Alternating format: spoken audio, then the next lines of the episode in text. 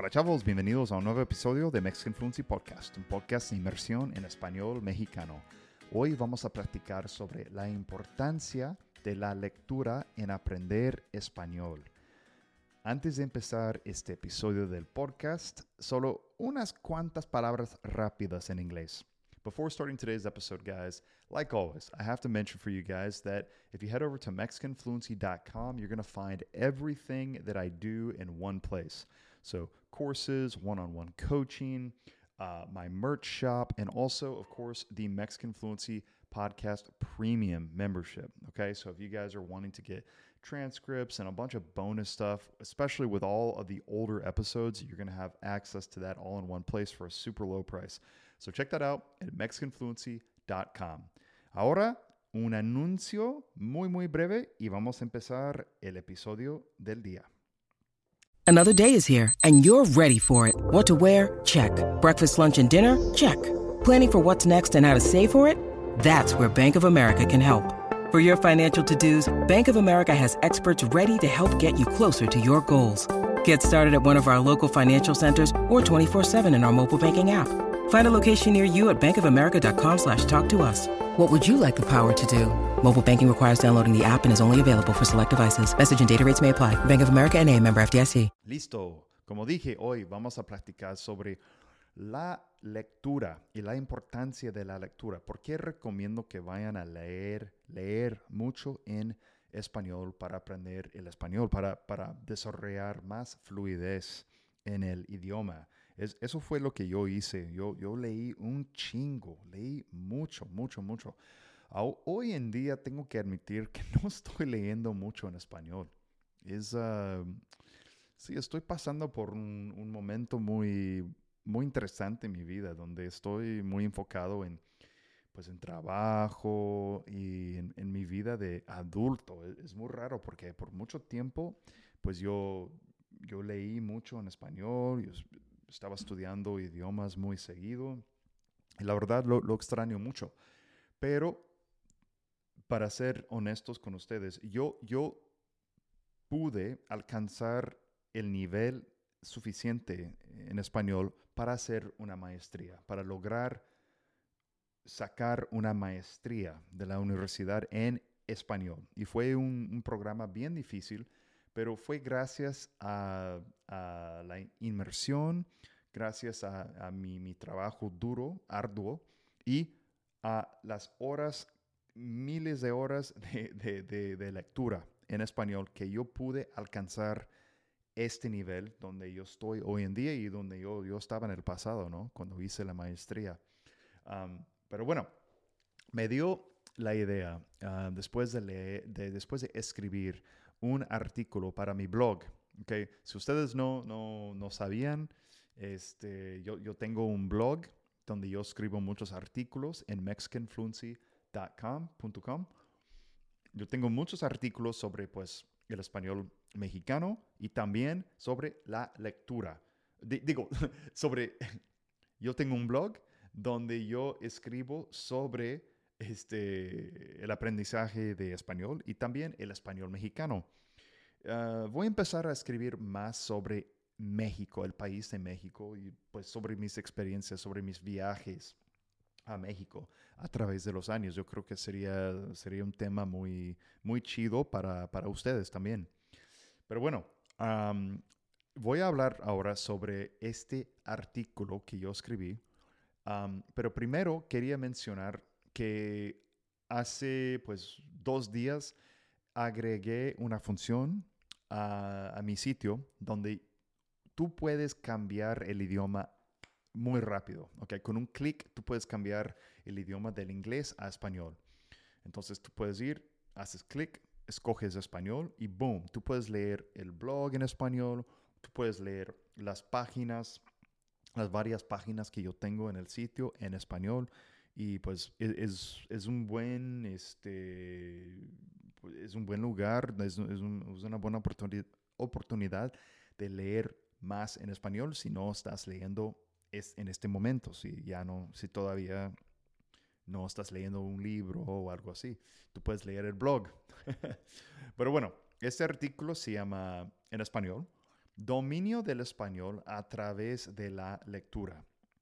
Ok, y pues yo, yo hablo en este artículo sobre el poder de la lectura en español.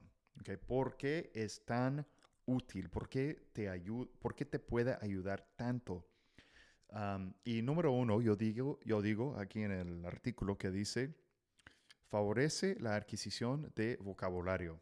O sea, tú vas a, la lectura te va a ayudar, te va a facilitar el aprendizaje de más lectura de lo normal. Entonces, si tú estás haciendo Duolingo, si estás estudiando con Pimsleur, si estás estudiando con tarjetas de como flashcards, pues eso, eso también es, es muy bueno, ¿no?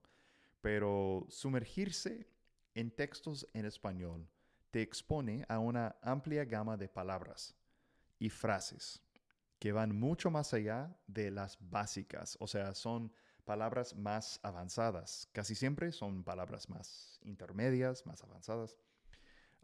esto es crucial para ampliar tu vocabulario en un contexto natural.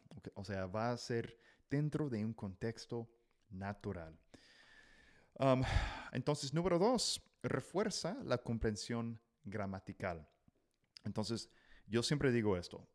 Cuando estoy en, una clase con un estudiante, yo siempre les digo, bueno, hoy vamos a, vamos a estudiar tal punto gramatical y va a ser difícil. O sea, va a ser un poco difícil, pero si tú continúas estudiando español a través de la, lectura, si estás escuchando mucho español, estás este, viendo películas con subtítulos en español, poco a poco a poco vas a tener muchos ejemplos de varios ah, puntos gramaticales en un contexto del mundo real. Entonces eso, eso te va a dar más oportunidades de, de, de de ver y de experimentar estos tiempos gramaticales en un contexto normal, ¿ok? la lectura te permite ver la gramática en acción. A diferencia de estudiar las reglas de forma aislada, la lectura muestra cómo se utilizan las construcciones gramaticales en la comunicación de la vida real. ¿ok? Eso sí es importante. Número tres, mejora la capacidad de comprensión. Ok, la lectura regular en español va a aumentar tu capacidad de comprender y procesar el idioma. Okay? Esto básicamente entrena tu cerebro para reconocer estructuras de estructuras este, gramaticales, este, en general, comunicación y te va a familiarizar con expresiones idiomáticas. Entonces, pues obviamente con, Mexican Fluency nosotros enseñamos expresiones idiomáticas coloquiales y yo trato de, de, agregar por lo menos un ejemplo con cada expresión o con cada palabra nueva. Pero si estás leyendo mucho, lo bueno es que tú, eh, cuando yo digo leer, no solamente libros, sino artículos, sino subtítulos mientras estás viendo una serie o una película. Por ejemplo, en Netflix, si es un programa en español o si es una telenovela, ¿ok? Estás escuchando y estás leyendo al mismo tiempo. Es una manera excelente de ayudarte a procesar el idioma. Vas a aprender más vocabulario, vas a aprender más gramática, vas a adquirir más idioma, ¿ok? Y va a ser un proceso, un proceso más efectivo y eficaz, ¿ok? Um, número cuatro, cultiva la perspicacia cultural. A través de la lectura vas a adquirir una visión de rico tapiz de las culturas hispanohablantes. Este contexto cultural es esencial para dominar y utilizar la, lengua. ¿okay? Entonces, obviamente, eso, eso tiene que ver con la adquisición del idioma. Vas a adquirir un conocimiento más profundo también de la cultura. ¿okay? Eso también. y número cinco, promueve, la retención del idioma. Entonces te va a ayudar con la retención del idioma. ¿okay? O sea, el idioma se va a quedar contigo por más tiempo. el uso de diversos materiales de lectura ayuda a consolidar los conocimientos de español. Este compromiso activo garantiza una mejor retención de las palabras y estructuras aprendidas.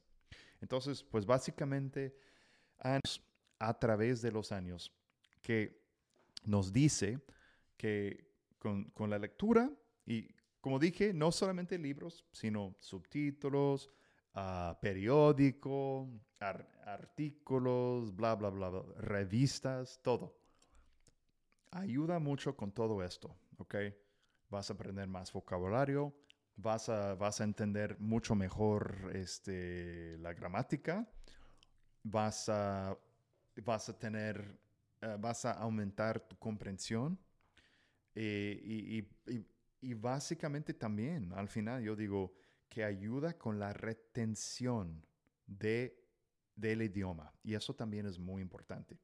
Entonces, trata de leer un poquito no sé, unos 10 minutos al día en español, no importa tu nivel. Yo, bueno, otra, una última cosa que yo voy a decir sobre este tema es que si te haces miembro del Mexican Fluency Podcast Premium, de este podcast, tú vas a tener una cantidad enorme de transcripciones, transcripciones de cada episodio. Bueno, los nuevos episodios todavía no he llegado a actualizar todo, pero vas a tener muchos, muchos, muchas transcripciones que, donde tú puedes escuchar un episodio del podcast. Yo estoy hablando, Reni está hablando también, y vas a tener eh, pues mucha lectura. Tú, tú puedes leer mientras escuchas. Entonces, eso también es, es el ejemplo perfecto de de que tú vas a mejorar tu vocabulario, vas a entender mejor, vas a mejorar la comprensión de, la de puntos gramaticales, nuevos verbos, usos de por y para, etc. y vas a retener más español también. Entonces, bueno, lo recomiendo. Pues es algo que si no estás, si no lo estás haciendo en este momento, necesitas leer más. Siempre necesitas leer más. Y último punto que quería hacer.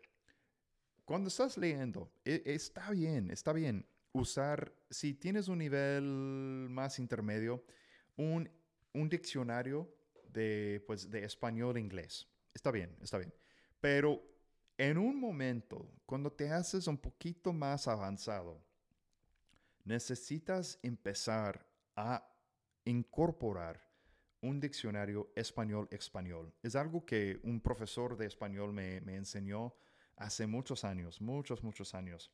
Y al principio no, no le hice caso, pero, pero, pero, o sea, hizo un buen punto y dijo que pues nunca te vas a llegar a la fluidez real si no empiezas a poder entender una palabra en español donde tú solamente, donde tú no tienes la traducción exacta al inglés, sino tú, tienes que averiguar desde la, desde la explicación de la palabra en español qué significa la palabra que no sabes.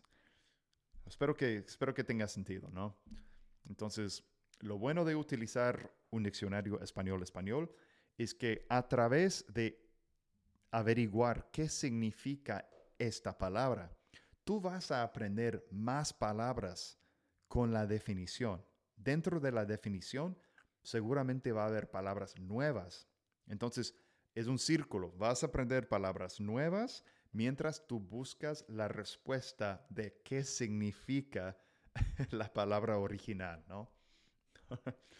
Pero bueno, los dejo con eso. Es, es, una recomendación que me ha servido mucho. Espero que les haya gustado, espero que hayan disfrutado de este episodio y nos vemos en el próximo episodio. Adiós, chavos.